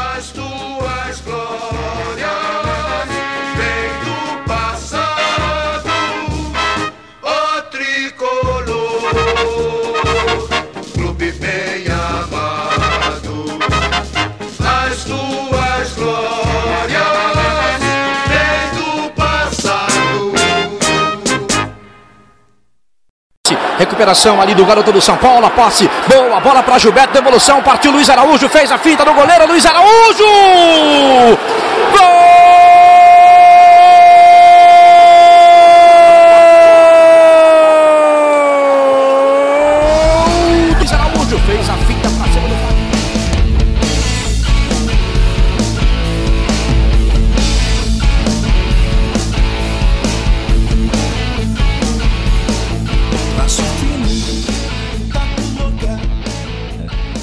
Vamos. Um assunto que eu gosto de falar aqui. É, vazou essa semana. Vazou não, né? É, va- na verdade vazou. Umas fotos aí, uma camiseta da nova terceira camisa do São Paulo. Vocês chegaram a ver? Que uma que é de um lado vermelha, do outro preta. Muito louca. Será que é verdade isso daí? Alguém tem informações Como? aí? Como designer, eu não gostei do símbolo no meio do peito. Eu acho que que subir por, embaixo da- da- das estrelas. Não, eu, eu sou designer também. Fotógrafo, designer. Lá vendo do letras. contra. Fotógrafo, É, Mas saiu uma imagem. Saiu Sim, uma, uma imagem com o símbolo ao lado também, né? Saiu, saiu. Então, assim, e eu, eu bonita, não né? acredito. Eu não acredito. Eu acho que foi algum fã que criou, algum designer espe Foi, foi um é, design. especialista. Não, mas Sugestão, tem né? uma É, foto da camisa, vocês chegaram a ver? Tem uma foto Ah, da mas aí você camisa. pode Sim, fazer. Ele, ele, fez. pode mandar ele encomendar. no blog. Não, é, foi um designer, não lembro o nome dele. Ele, ele fez o desenho. Aí eu acho que como todo, muita gente gostou, ele mandou fazer a camisa. Daí ele fez pra ele. Daí acabou tirando foto e você sabe, né? Qualquer coisa assim que, que o pessoal gosta ou não gosta muito, já vira, viraliza na internet. Começa a compartilhar. É, e daí surgiu até outras, outras fotos de outros designers. é, começaram a ver que, que tava legal e, e começaram a fazer outros modelos também. Tem até um outro modelo que ficou até mais bonito, eu acho. Mas é, até uma, uma página arquibancada tricolor, se não me engano, eles colocaram o nome do rapaz e, se- e esse rapaz mandou a sugestão para Under Armour. Ele mandou para eles. Agora, se vai ser feito, se vai ser desse jeito, eu acho que não, mas eu tenho certeza que vai ser uma camisa diferente mesmo, a terceira. Eu vou falar de novo. A entrevista do Vinícius Pinotti foi super clara. Ele falou: a terceira camisa do São Paulo, é, nós vamos parar, vamos, ele quis dizer, né? Nós vamos parar de, de, de ser muito. Como que é que eu posso falar? É, pessoal usa Tradicional? Isso, tradicional. Por quê? É, ele deu até exemplos. É, os times europeus ganham muito dinheiro com camisas assim diferenciadas, cores diferentes. É, mas ele falou, mas a gente não vai pro- fugir da história do São Paulo. Toda camisa que a gente for produzir vai ser com algum significado. Ninguém gostou da camisa amarela, que ninguém, eu digo a maioria, vamos dizer assim. Tanto é que Mas- tá vendendo por 120 reais hoje no site. Então, mas, mas, mas foi uma camisa comemorativa que tinha uma ideia, um interesse. A gente entendeu o significado da camisa, por mais que ela não tenha ficado tão bonita. Mas, é, então isso aí me deixa mais tranquilo. Então, por exemplo, se eu fazer uma camisa azul, ah, porque não sei o que, é, Uruguai, sei lá que merda que é que eles vão falar. Vai ter um significado. Não vai ser simplesmente que nem as camisas roxas do Corinthians lá, Palmeiras, verde limão, não tem significado porra nenhuma. Os caras colocam no paint lá e já era, entendeu? Então, mas, mas eu tenho eu tenho a certeza que essa terceira camisa vai ser uma camisa bem diferente. Então já, já pode, Pra quem não gosta, pra quem não é muito, para quem é muito tradicional, já, já começa a ficar com medo já. Ah, já- Essa camisa amarela, ela tem um significado da- das estrelas amarelas, né? Que foi lá do daquele atleta lá, o Tá. João do Pulo, que ganhou os É um ouros. motivo- Eu também é um não gostei. Bosta, é um motivo bosta. Eles quiseram fazer então, uma, se- uma amarela e inventaram um motivo nada a ver. Igual quando o Corinthians fez uma camisa laranja e falou, ah, é o terrão. Ah, puta que pariu. Vai se fuder. Pô, bicho, camisa feia, aquela laranja, meu Deus do Tá. céu, moço. Eu não achei nada a ver. Ah, ah, ficou bonita a amarela? Eu achei que ficou. Mas o motivo foi bosta, cara. Eles quiseram fazer uma camisa amarela e inventaram um motivo nada a ver. Eu, eu particularmente eu não gostei do, de como ela foi feita, sabe? É, simplesmente pegaram e pintaram a camisa de amarela, a camisa 1, pintaram de amarela. Foi igual aquela do pênalti. A, do pênalti, vamos A dizer, vermelha essa do pênalti. É. Nossa, por causa do Morumbi vai ficar todo vermelho, vamos lançar uma camisa vermelha. Aí eu gerei uma expectativa, mano, já vou preparar aqui uns 200 reais pra comprar essa camiseta. Fui no jogo lá contra, contra a Penapolense. Aí eu falei, é agora, vamos ver qual... Aí a pênalti vai o quê? Joga a camisa branca do São Paulo numa tinta vermelha e falou, tá aí, ô, seus trouxas, a camisa é vermelha. Eu falo, mano, que bosta é essa, velho? Camisa vermelha é assim? Nossa, Assim, aquela é é- insuperável. Aquela ali eu acho que foi a pior camisa É. do São Paulo. A branca, você ainda olha assim meio com nojo, mas você fala, mano, tá bom, é vai, vou pegar. Mas É, a vermelha, velho, é pra você abraçar o Papai Noel. Não, e essa, verme essa vermelha da pênalti, se ela já era feia é, olhando de perto, na televisão ficou pior ainda. Não, não deu certo de forma nenhuma. Não e... não, e o pior, os números eram vermelhos também, então foi uma coisa é bizarra, não era nem branco assim para dar, pra dar destaque. Todos os narradores reclamaram que não conseguia saber quem eram os jogadores, porque não conseguia enxergar o número. Não, e o pior é que a camisa, a camisa vendeu, assim, a torcida de São Paulo ela é tão apaixonada pelo time, pelo, pelo que o São Paulo lança, a camisa vendeu. E a, do, a branca do Rogério foi a que vendeu mais. Ah, a camisa é toda branca, o número branco e, e vendeu mais. É, vendeu eu acho bizarro. Agora. É, vendeu, sim. Teve gente, teve gente. Vendeu? Tipo, eu não pagaria nem de graça. Vendeu porque eles venderam isso daí a 100, Eles venderam as duas por 100 reais. Eu lembro, eu quase comprei só porque era barata, nem porque era bonita. Eles jogaram o preço lá não, embaixo. Eu não comprava não, igual nem. eles estão fazendo com essa amarela aí. Estão jogando o preço lá embaixo porque tá encalhado. Vendeu porque ficou encalhado e eles jogaram amarela, no chão. Amarela cor não é, não é ruim, mas é o design dela que é, é zoado. Eu, eu achei que não combinou aquela, aquela braçadeira, as duas braçadeiras que fazem homenagem ao formato do Morumbi, não ficou legal com a amarela. Com a branca ficou sensacional. Eles podiam fazer uma coisa diferente. O Presida deu exemplo da, da, da Europa. Realmente, eles lançam umas camisetas sem, na, sem nenhuma cor e falam: ó, essa é a camiseta. Aqui no Brasil a gente dá muita explicação. Eu acho desnecessário.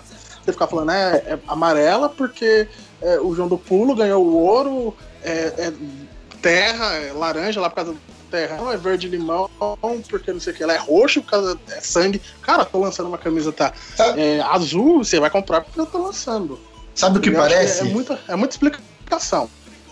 Parece explicação de aula de escola de samba. não faz sentido nenhum, cara. O cara falando, não, agora tá passando a ala que remete à chegada de Dom João no Brasil. Aí você olha pros caras lá, os caras estão de periquito. Eu acho que eles, eles fazem a camisa primeiro, depois que fazem, pronto. Agora a gente precisa arrumar uma explicação. E aí inventa uma bosta. Inventa é, essa, essa, essa que foi divulgada agora, é uma, isso foi legal, que eles, sem é, fugir das cores, fizeram uma camiseta impactante, né? Se, se ela for verdade, né? Não sei. Eu vou, vou até repetir um negócio aqui. Teve um. No início do ano, antes de lançarem essa camisa número 1 um aí, teve um cara que disse que ele estava na reunião da Under Armour quando foi definido os modelos. E aí quando foi definido os modelos, ele foi lá e desenhou e vazou esses desenhos. A primeira camisa, ele acertou, basicamente, né? Não tudo, mas acertou. Acertou a gola em Y, acertou que ia ter detalhe nas faixas. A segunda camisa, pela camisa, a foto que vazou, ele também acertou que tinha tem o detalhe no ombro, na, na ombreira ali. Ele só errou que era preto e na foto que vazou a ombreira era vermelha. E vazou a informação da terceira camisa também. Então, se ele acertou as duas primeiras, eu creio que a terceira vai ser aquela. E, é, e era uma, é uma camiseta toda preta. Na verdade, ela é grafite. Com os detalhes do. Igual tá na, na faixa do São Paulo lá. O detalhe que que, que eles falaram que esse detalhe uhum. é os batimentos da torcida, um negócio assim. E com a gola bordô. Então a camisa ela é toda grafite. Ponto. é da, isso, de vibração, de vibração da, da torcida. Isso, de vibração. E se for isso, cara, eu vou ficar muito decepcionado, porque, beleza, você quer manter a tradição no uniforme 1 e 2? Mantenha. Mas a hora que você for fazer a terceira, cara, você tem que arregaçar. Não fazer uma é. toda amarela no ano passado, aí agora esse ano se for verdade essa daí, fazer uma toda grafite, tipo que não vai mudar em nada, porque o São Paulo, eu tenho uma camisa do São Paulo grafite aqui, inteira.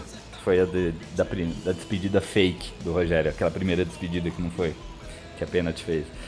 Então, puta, essa que o cara lançou seria perfeita, cara. Seria muito boa. Linda camisa, aliás.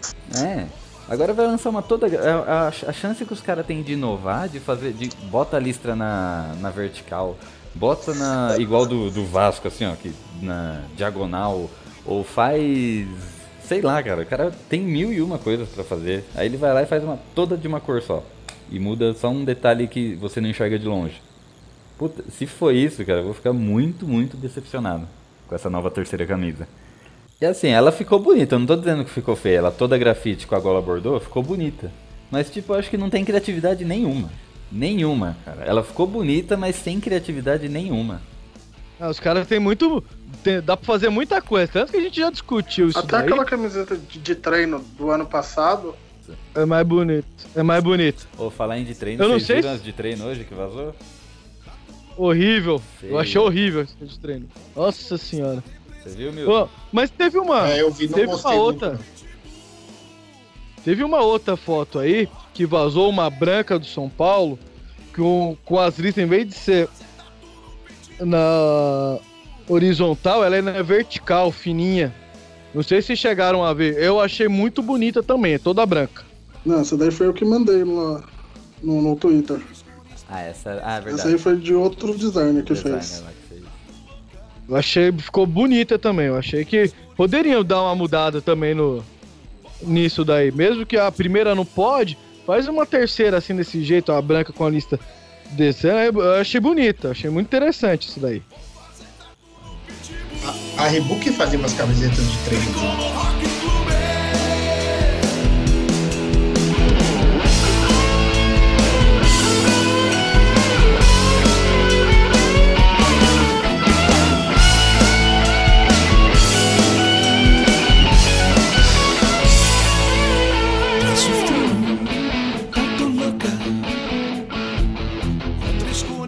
Fechou. Vamos falar aí da reformulação que a equipe pode ter para a segunda temporada.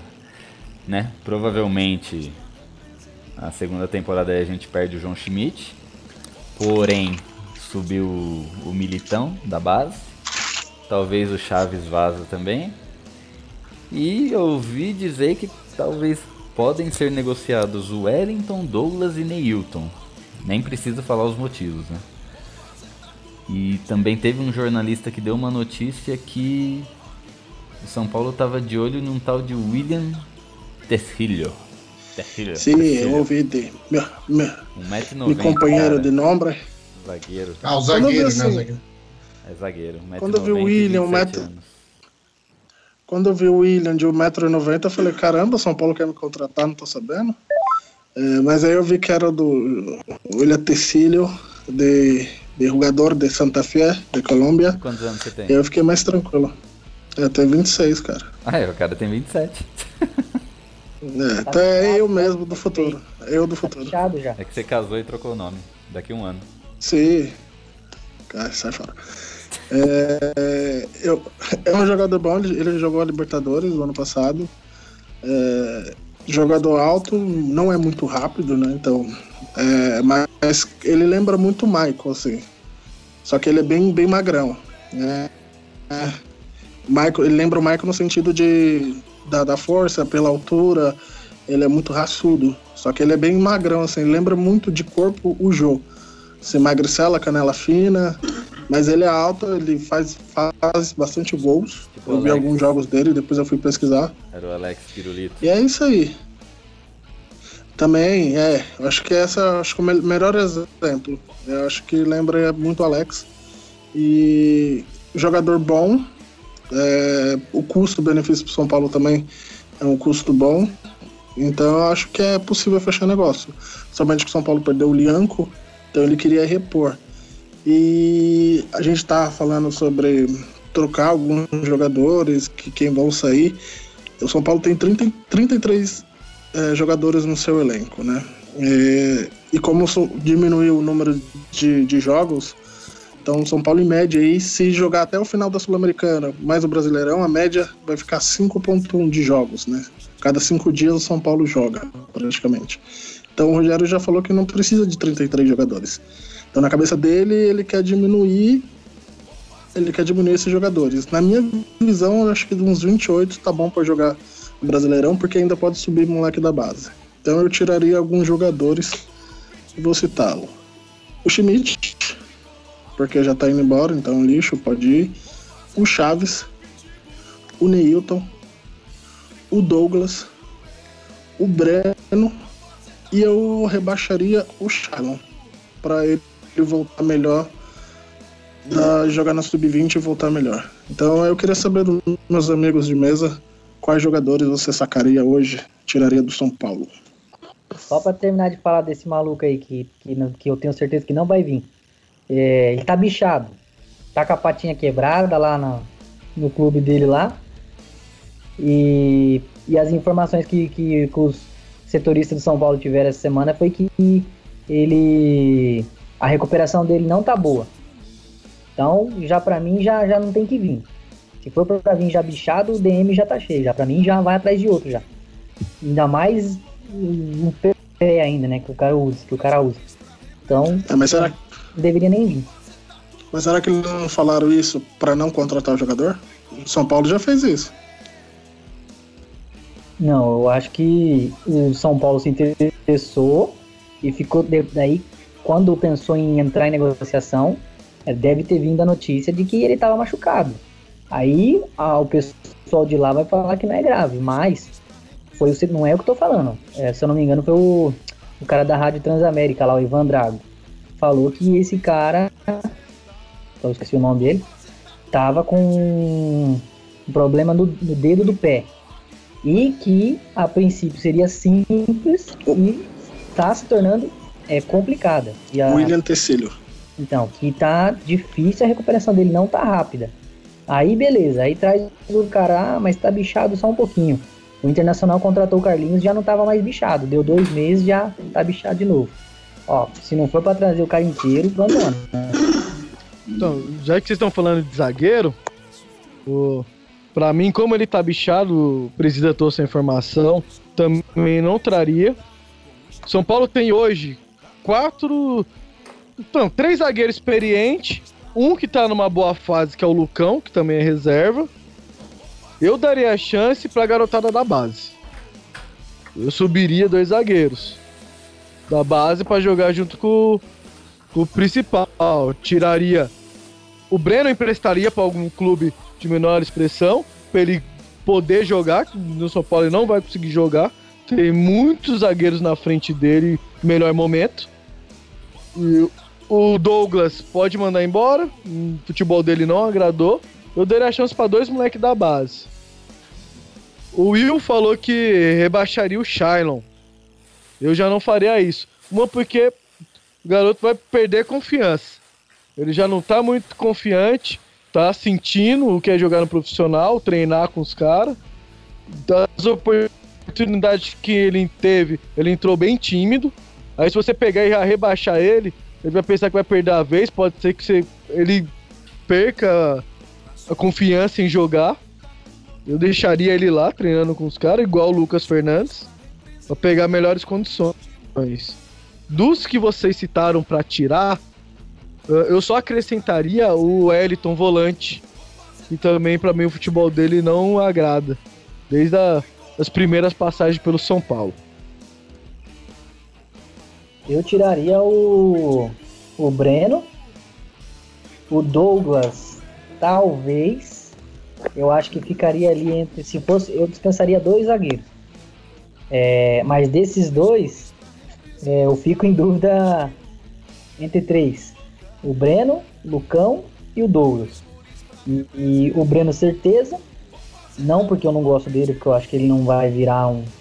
voltar a ser o Breno, mas pelo fato de de ter de estar voltando, eu acho que seria bom ele dar uma volta por cima em outro clube, se, é, ir bem e voltar. É, mas eu ficaria ali na dúvida entre o Lucão e o Douglas, porque por mais que o Lucão tenha feito bons jogos, é o Lucão. Então a qualquer momento ele pode voltar a ter uma falha grotesca e a torcida já vai descer a lenha. Mas também tem o Douglas que não se firmou e os jogos que jogou não foi bem. Então eu ficaria nessa dúvida aí. Também emprestaria o Wellington e um goleiro. Ou eu não ficaria com esses três goleiros, iria atrás de um outro. É, eu acho que seria isso. O, sobre a base, é, se tivesse que, vamos dizer assim, escolher, né? Subir mais alguém e descer um, eu desceria o Lucas Fernandes.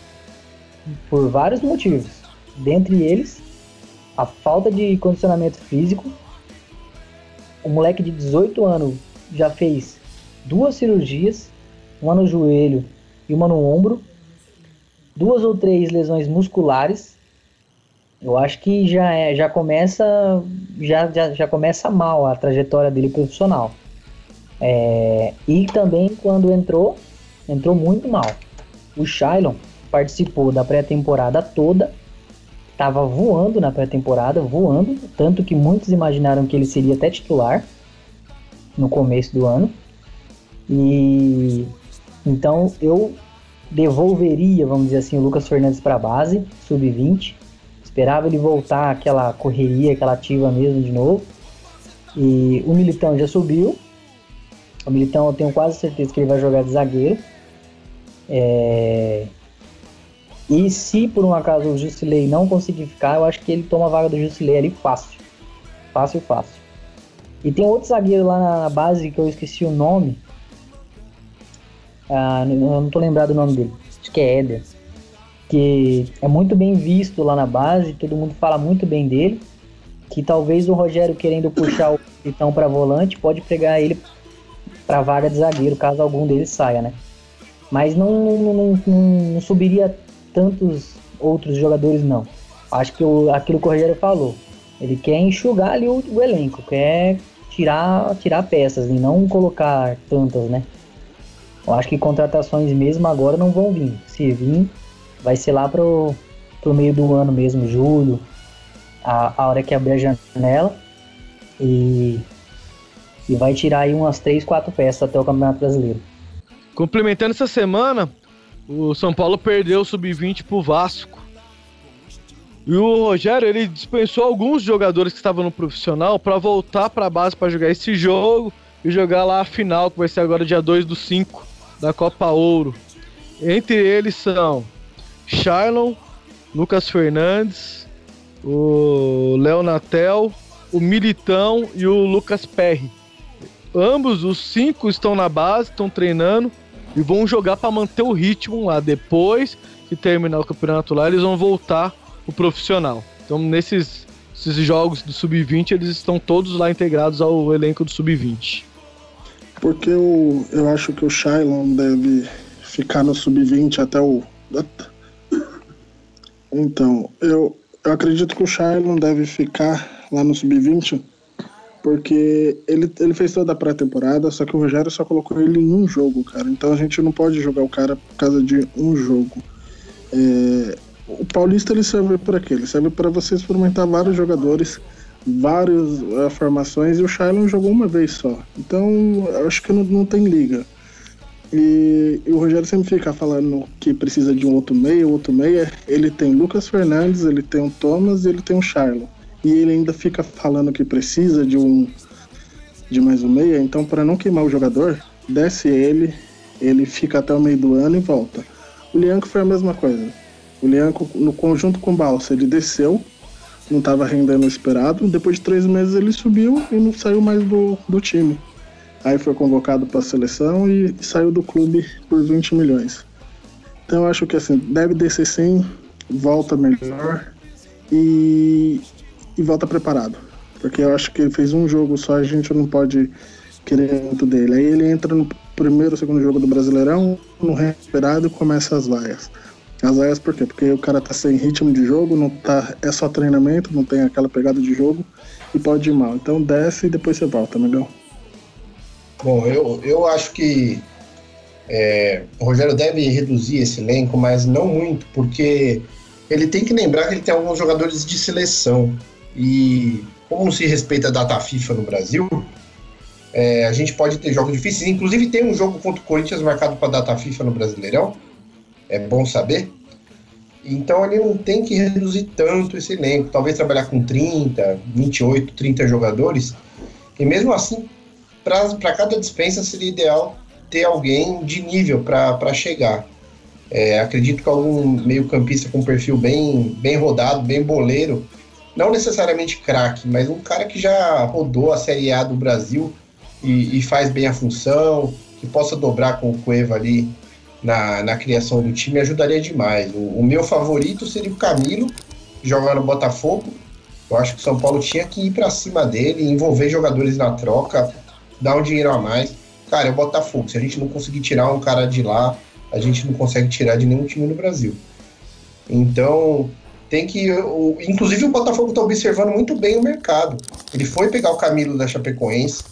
Esse ano ele foi pegar o Roger, que fez um bom campeonato brasileiro na Ponte Preta no ano passado.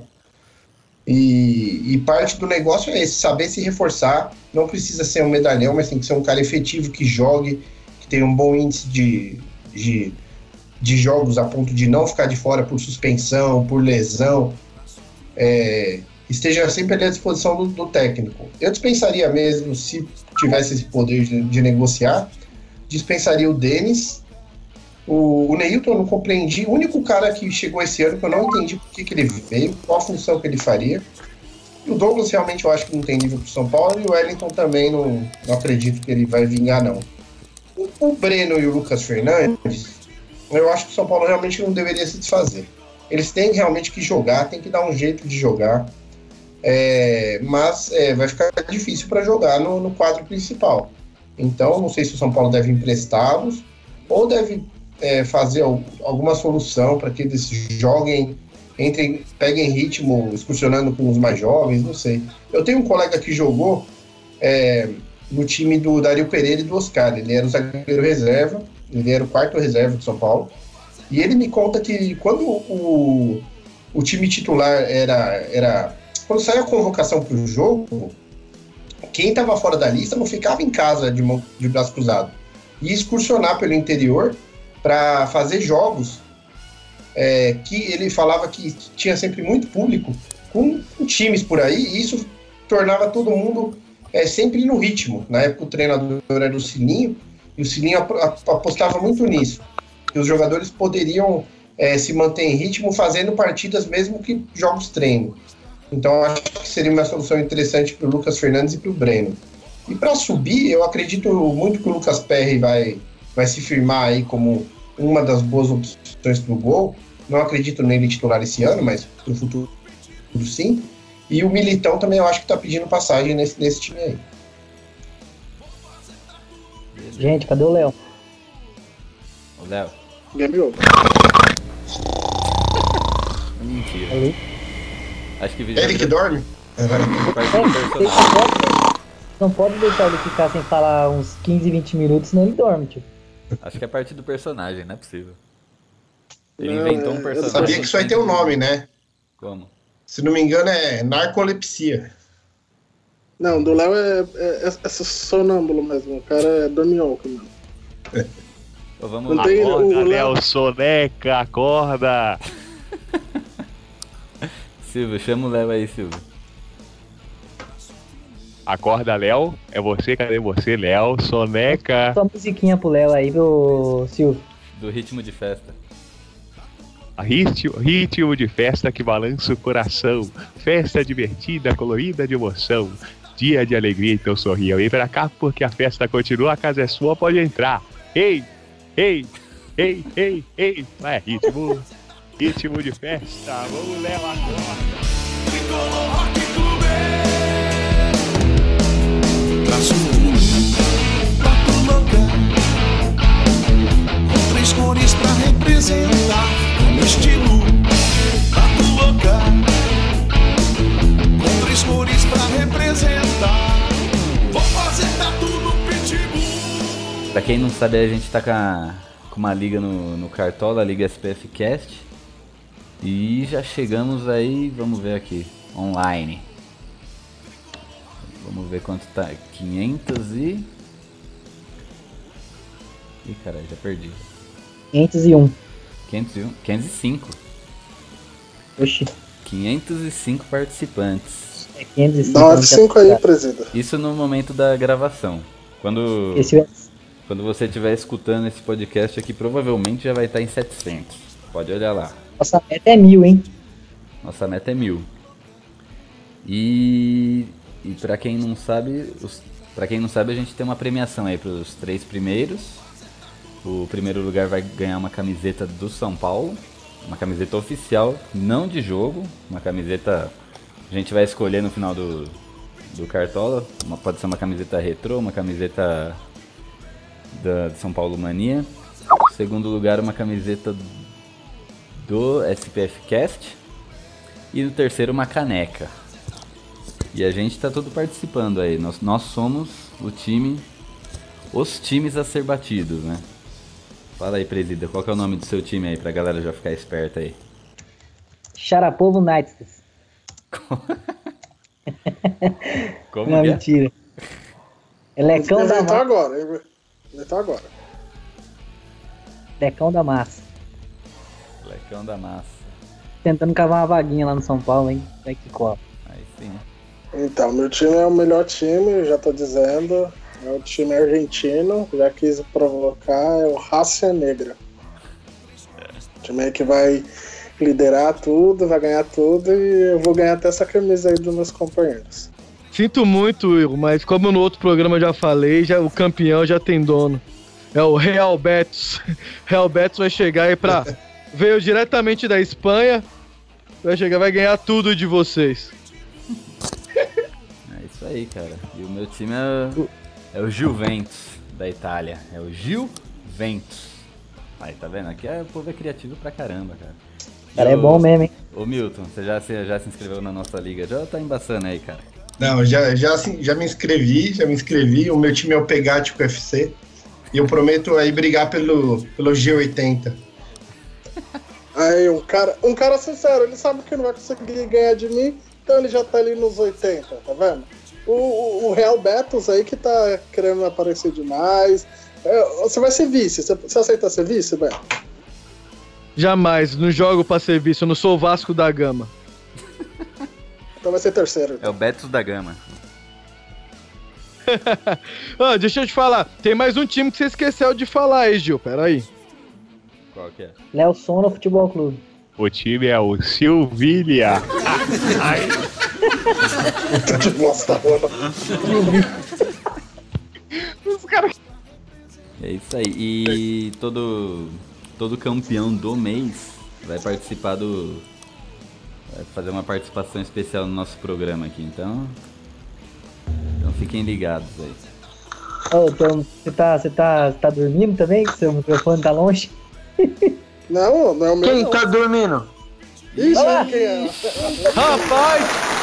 Acordaram, bicho! Foi a música do Silvio que acordou ele. Ué, eu tô aqui atento, pô. Tá, Não, de- deixa eu falar aqui, ó. Na minha, na minha opinião, eu mandaria embora o Farinha. não, é- disso que vocês estão falando? Sim, o Léo, o Léo Barrichello, é isso mesmo. Não, De 30 porque minutos. eu- é, o Gil não me, não me chamou, então eu fui tomar banho, mano. Ah, Mas tá. apresenta seu time aí, Léo Gago, no Cartola. Meu time? É. Olha, cara, meu time aí, ele vem esse ano com a, com a formação aí PlayStation 1, que é no 4-3-3. Eu tô com. É, é, pra escalar um por um? Não, mas é só o nome, Léo. Ah, tá, é, é, Esse ano aí eu venho, eu mudei de nome, tá? Eu, eu coloquei o técnico Léo Ranieri. O cara foi mandado embora do Leicester City. Leicester City. Mas aí eu, eu achei que foi uma injustiça, então, em né, homenagem a ele. É, Léo Ranieri é o nome do meu, do meu técnico. E o, e o nome do time é AD Léo Gago. Vocês vão Nossa, falar. zoado, muito- velho. vão ouvir Zoado. falar muito desse time ainda.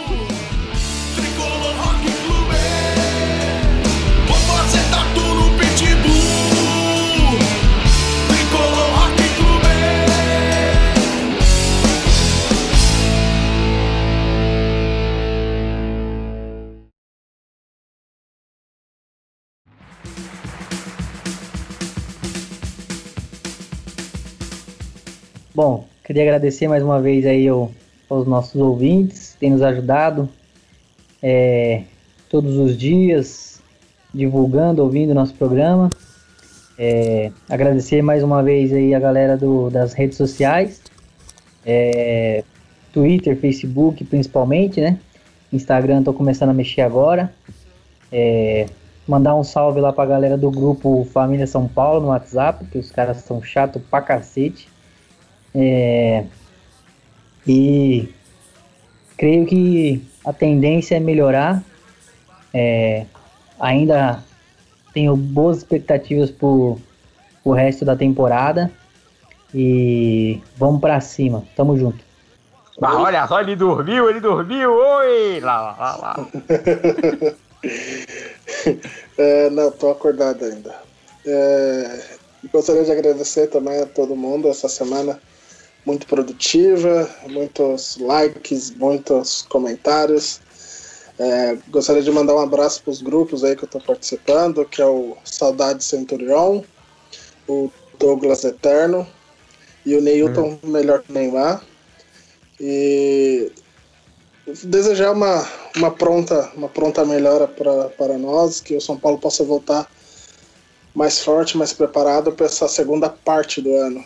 Então, um abraço a todos e se precisar de um fotógrafo é só seguir lá nas redes sociais o Will Fegon e entrar em contato comigo. Beijo, mãe. Então, galera, eu gostaria de agradecer o convite de vocês, foi muito legal participar.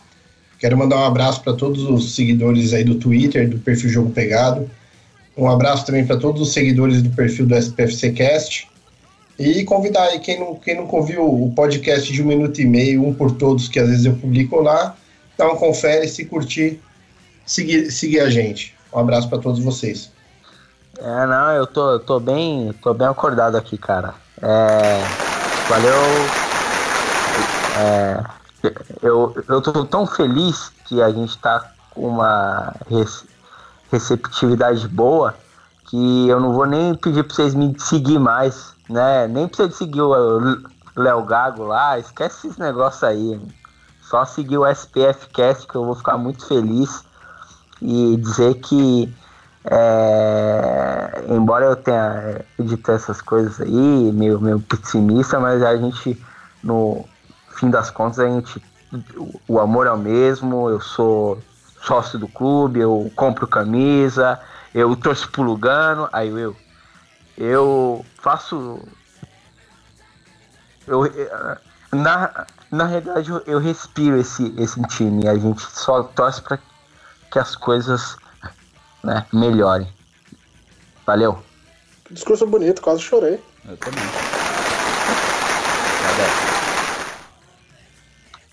Boa noite, soberanos. Obrigado por mais um programa. Estamos aqui sempre pensando em vocês, vibrando com o nosso tricolor, seja na alegria, seja na tristeza. Agradecer a todo mundo aí que está seguindo nosso perfil no Twitter aí do nosso programa. Passamos dos mil seguidores, muito bom pra gente. Ah, queria também pedir para vocês, deixa lá o comentário, o que acharam de bom, o que não acharam se o Will só fala besteira, se o Léo só dorme, se eu só falo merda, o presídio inventa umas histórias aí não sei da onde. Então é complicado. Mas deixa lá o, o comentário, é importante pra gente, a gente tá sempre tentando melhorar. Como vocês viram lá essa semana, lá no Twitter, que eu visto a camisa, a minha camisa do Tricolor chegou, SPF Cash na veia. Agradecer a rapaziada aqui, pra mim já se tornou uma família ao nosso convidado aí que aceitou nosso humilde convite.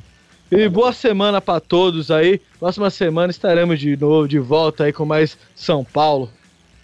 Isso aí. Aquele abraço pra todo mundo. Segue a gente vamos fechar aí com nosso querido Silvio. Eu voltei! Mas olha só, vamos encerrar então, né? Muito boa noite, muito obrigado a todos vocês que ouviram o programa até aqui. A todos vocês só tenho que agradecer realmente, muito obrigado por tudo.